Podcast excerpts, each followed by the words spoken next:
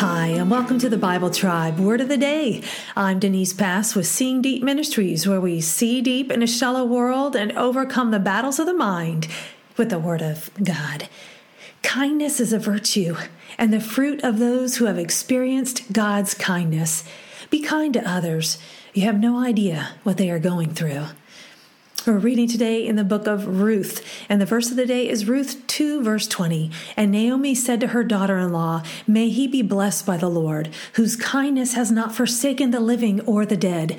Naomi also said to her, The man is a close relative of ours, one of our redeemers. The word of the day is kindness. It is the Hebrew word hesed. The word means goodness, pity, the book of Ruth is included in the third division or the writings of the Hebrew Bible. It is such a beautiful story of how God can work through normal people who follow Him to redeem our stories.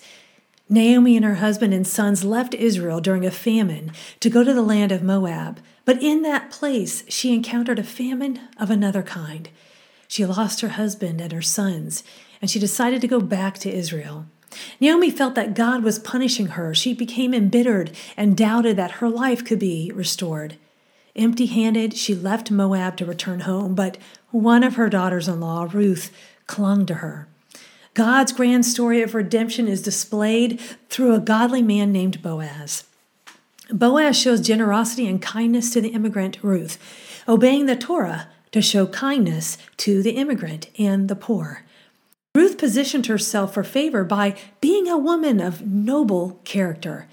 But God used Boaz to demonstrate his kindness as the kinsman redeemer to cover Ruth and Naomi in their brokenness. When we face hard places in this life, we can forget that God is still kind and his disposition toward us is kindness.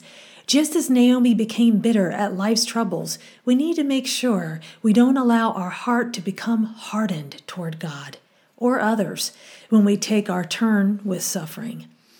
God is a redeemer, and his purposes are always kind and good. Is there someone in your life who could use a dose of kindness? God invites us to display his kindness to others and to help them in their times of adversity. Go with God and his precious word, friends. Join us tomorrow in the book of Isaiah.